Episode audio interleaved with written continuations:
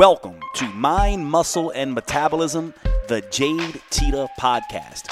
Here you get the in depth science and practical tools needed to change your body, optimize your health, and elevate your mindset. I'm Dr. Jade Teta, and here is what I want you to know you are different. You are as unique on the inside chemically as you are on the outside physically. And those differences matter. They matter because there is only one rule to achieving optimal health, fitness, and body change. That rule do what works for you. My goal is to help you understand exactly how. I'm so excited you're here. Your transformation starts right now.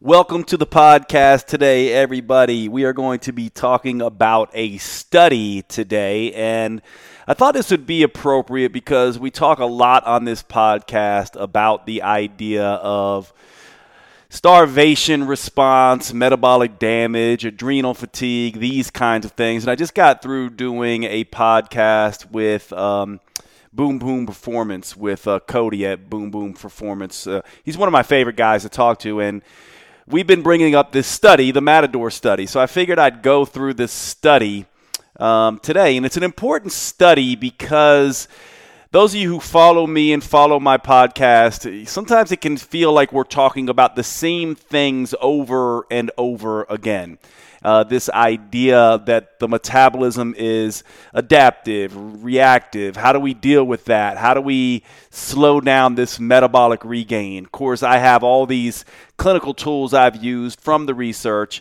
But when you look at research, a lot of it's extrapolated. It's very rare that we actually get a study that illustrates the concepts that we are using clinically in such a perfect way. And this study actually does that. And so I want to go through this study with you. Um, this study is, uh, they call it the Matador study, um, but the, the actual um, title of the study is Intermittent Energy Restriction Improves Weight Loss Efficiency in Obese Men colon the Matador study. And Matador, M A T A D O R, stands for minimizing adaptive thermogenesis and deactivating obesity rebound. We talk an awful lot about this, right? When we talk about starvation response and when we talk about metabolic dysfunction and metabolic damage and metabolic flexibility and some of the changes in hunger, energy, and cravings and sleep, hunger, mood, energy, and cravings, heck and schmeck, that you, those of you who follow me know these terms. When we talk about all that, you're not going to necessarily find those things in the research on PubMed. Uh, for those of you don't know, PubMed is a database, www.pubmed.com, where you can go and research all the studies. This is where I read my research and get my information from as well.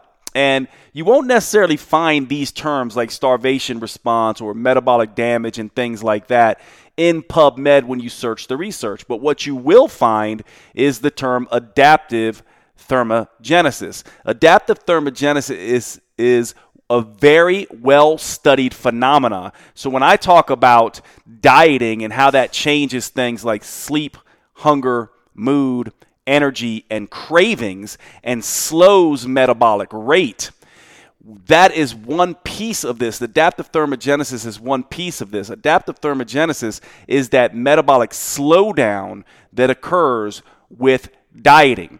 And so, this is the primary mechanism that we know of in the research, anyway, that causes us to regain the weight.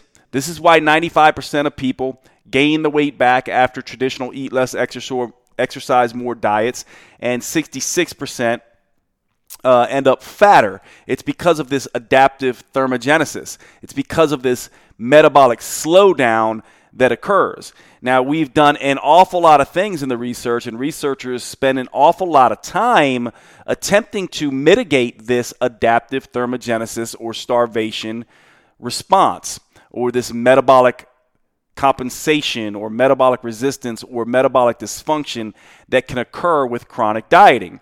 And one of the things that I've done in my clinical practice is use a toggling approach where I move people back and forth between uh, certain types of metabolic states. We talk about these a lot. Eat less, exercise less. Eat more, exercise more. The two toggles that I use the most. Of course, then there's eat less, exercise more.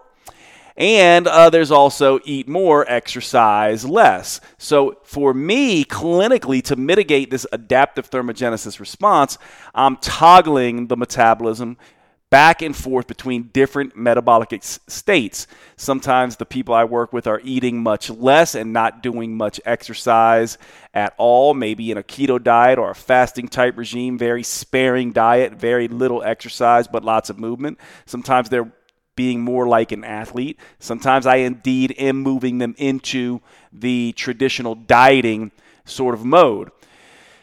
Now, this study, the Matador study, really looks at exactly the type of approach that I have been using. Now, this study just came out in the International Journal of Obesity in 2018. And I'm not sure what month it was in 2018, but I'll just give it to you right now since I'm looking at it right here. It's um, International Journal of Obesity, uh, 2018, volume 42, pages 129 through 138 for any of you who want to um, take a look at this study. But let's go through this study and see what it did. Uh, first thing we have to understand is that most people, when they go on diets, calorie restricted diets, they are going to regain the weight. That we know. So, what happened here? Well, what they did is they took two different groups of men. One group did a 16 week period of traditional dieting, okay? And this diet was basically set at 33% of the uh, calorie restriction. So they were having 67% of the typical normal diet that they were having, okay? So this was a 33% uh, of calorie diet. So what would that uh, potentially look like? Well, that would look like the following. Um, actually, one sec. Let me just answer this text. I apologize. It's distracted me right real quick, and I'm just to answer this. Okay, boom. All right, so this 33% of uh, calories. If for a 200 pound person, this is going to be roughly about between 600 and 700 calorie reduction. So, not super extreme, not thousands, but pretty extreme. Once you get into that 500 calorie deficits, you're in a pretty extreme diet. So, one group basically followed that particular regime 600 calorie reduction if you're 200 pounds um, daily, basically, for 16 weeks.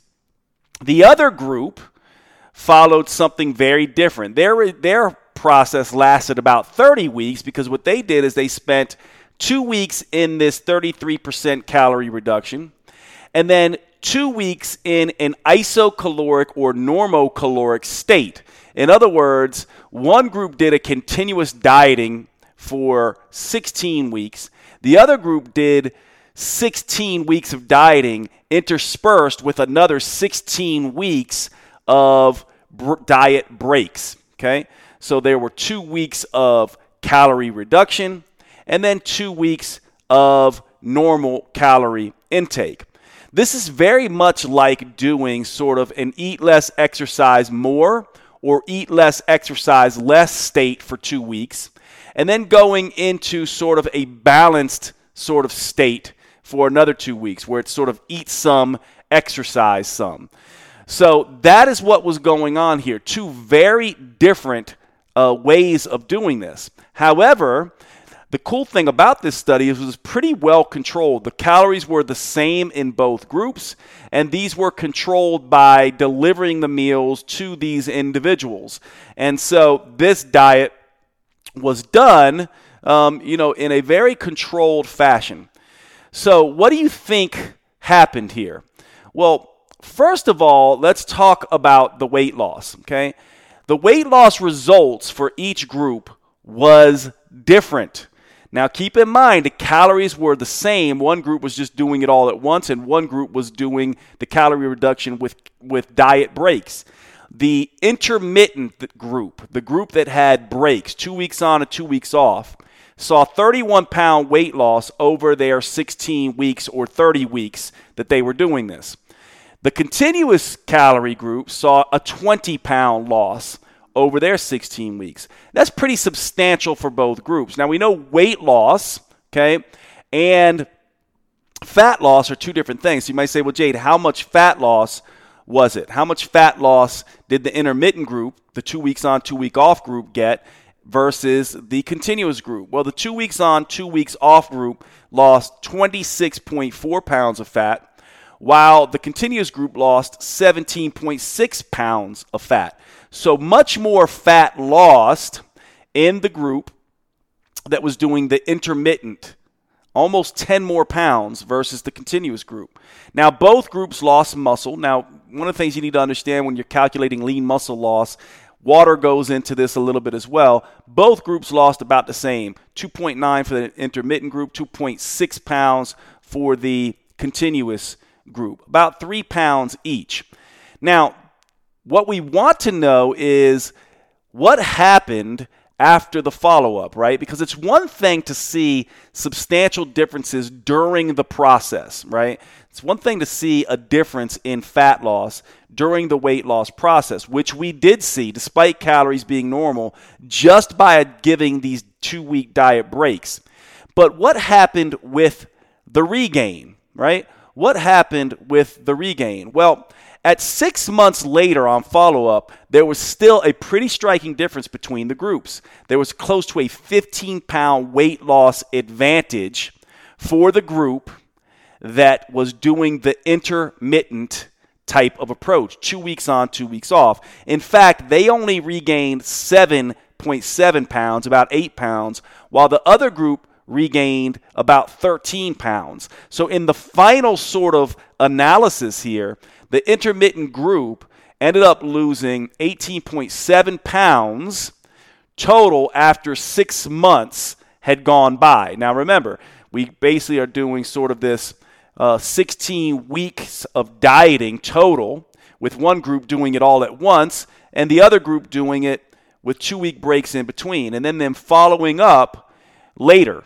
So, later on, six months later, the final outcome was substantially, substantially in favor of the intermittent group versus the continuous energy restriction group. Now, this study is hugely important for us because what it does is it actually gives us some scientific validation, some proof of concept to the idea of what I have been seeing clinically for years and years and years. Now, of course, this just came out in 2018, but I've been doing some version of this, and many people have been, I'm not the only one, who've been doing some version of this going all the way back to 2004, 2005. Some people maybe even doing this, um, you know, prior to that.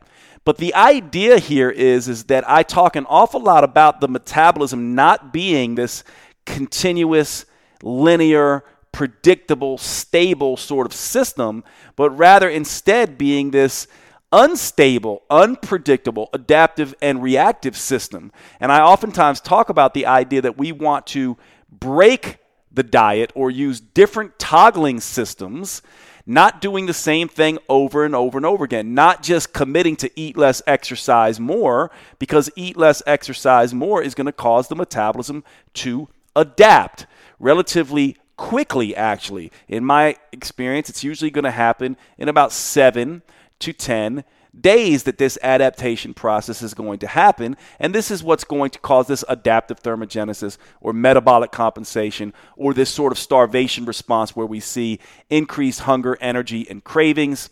What I call HEC or HEC. HEC goes out of check. Metabolic rate declines and next thing you know, you have this drive to eat more so that you do, and you're also dealing with a less efficient metabolism at the time or a less flexible metabolism, a metabolism that's more likely to extract nutrients and not burn as many calories at rest or during exercise, and you get this weight gain rebound and overcompensation, which is why we have this yo yo dieting effect and why many people end up fatter in the long run. Now, of course, this study showed what we would expect. Both groups did get some regain after they kind of came off these regimes, but the group that was doing this intermittent uh, sort of dieting response fared much, much better than this continuous group. So, what does this mean for you, or what does it mean for your clients if you're a coach or a physician? Which I know I have a lot of you coaches and physicians listen to my um, podcast. What does this mean for you? What this means for you is that you want to begin to incorporate this information that we now understand about the metabolism. It will set you apart immediately, getting your own personal results and getting results for your clients what we want to do is we want to build in these structured breaks. Now there's many ways that you can do this. One week on one week off.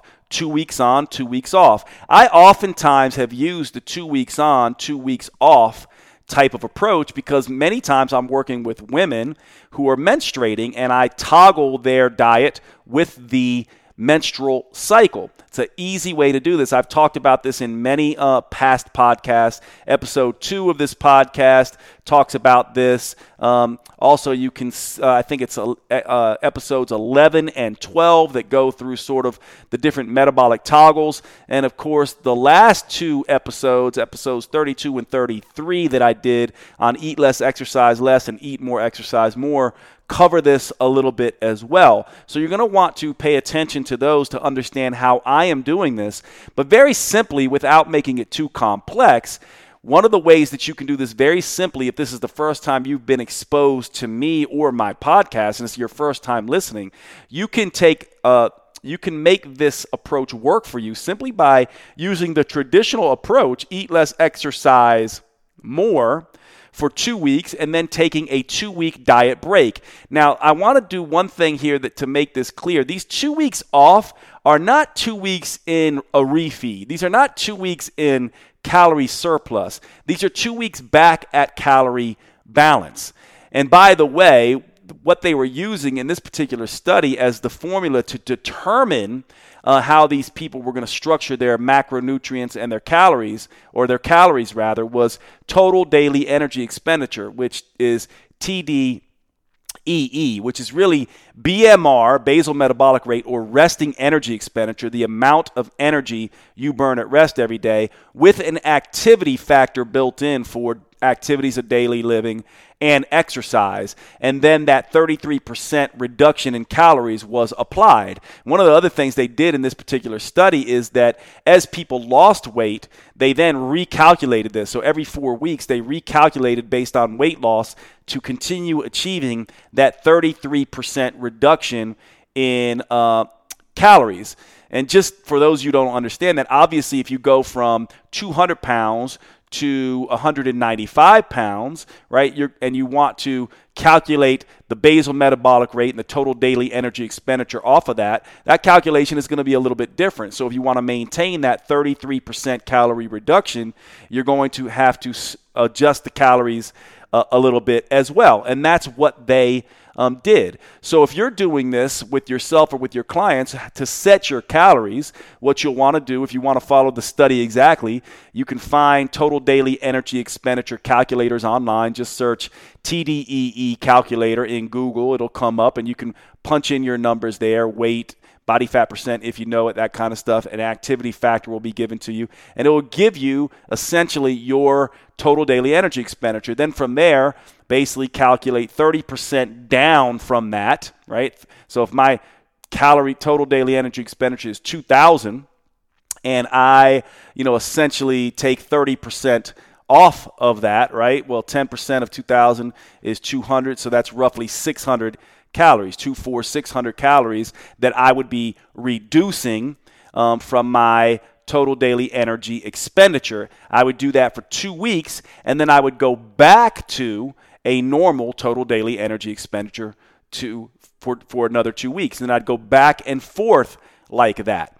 I wouldn't be doing a refeed. I wouldn't be doing cheat meals. This is very important to understand because what a lot of people will do that sometimes will derail an approach like this is they'll do this refeeding type of thing or this calorie surplus type of thing. You still have to be pretty diligent about watching calorie intake. So we're not going low calorie and then high calorie, two weeks low calorie, two weeks high calorie. We're doing two weeks lower calorie and two weeks normal calorie based on total daily energy expenditure.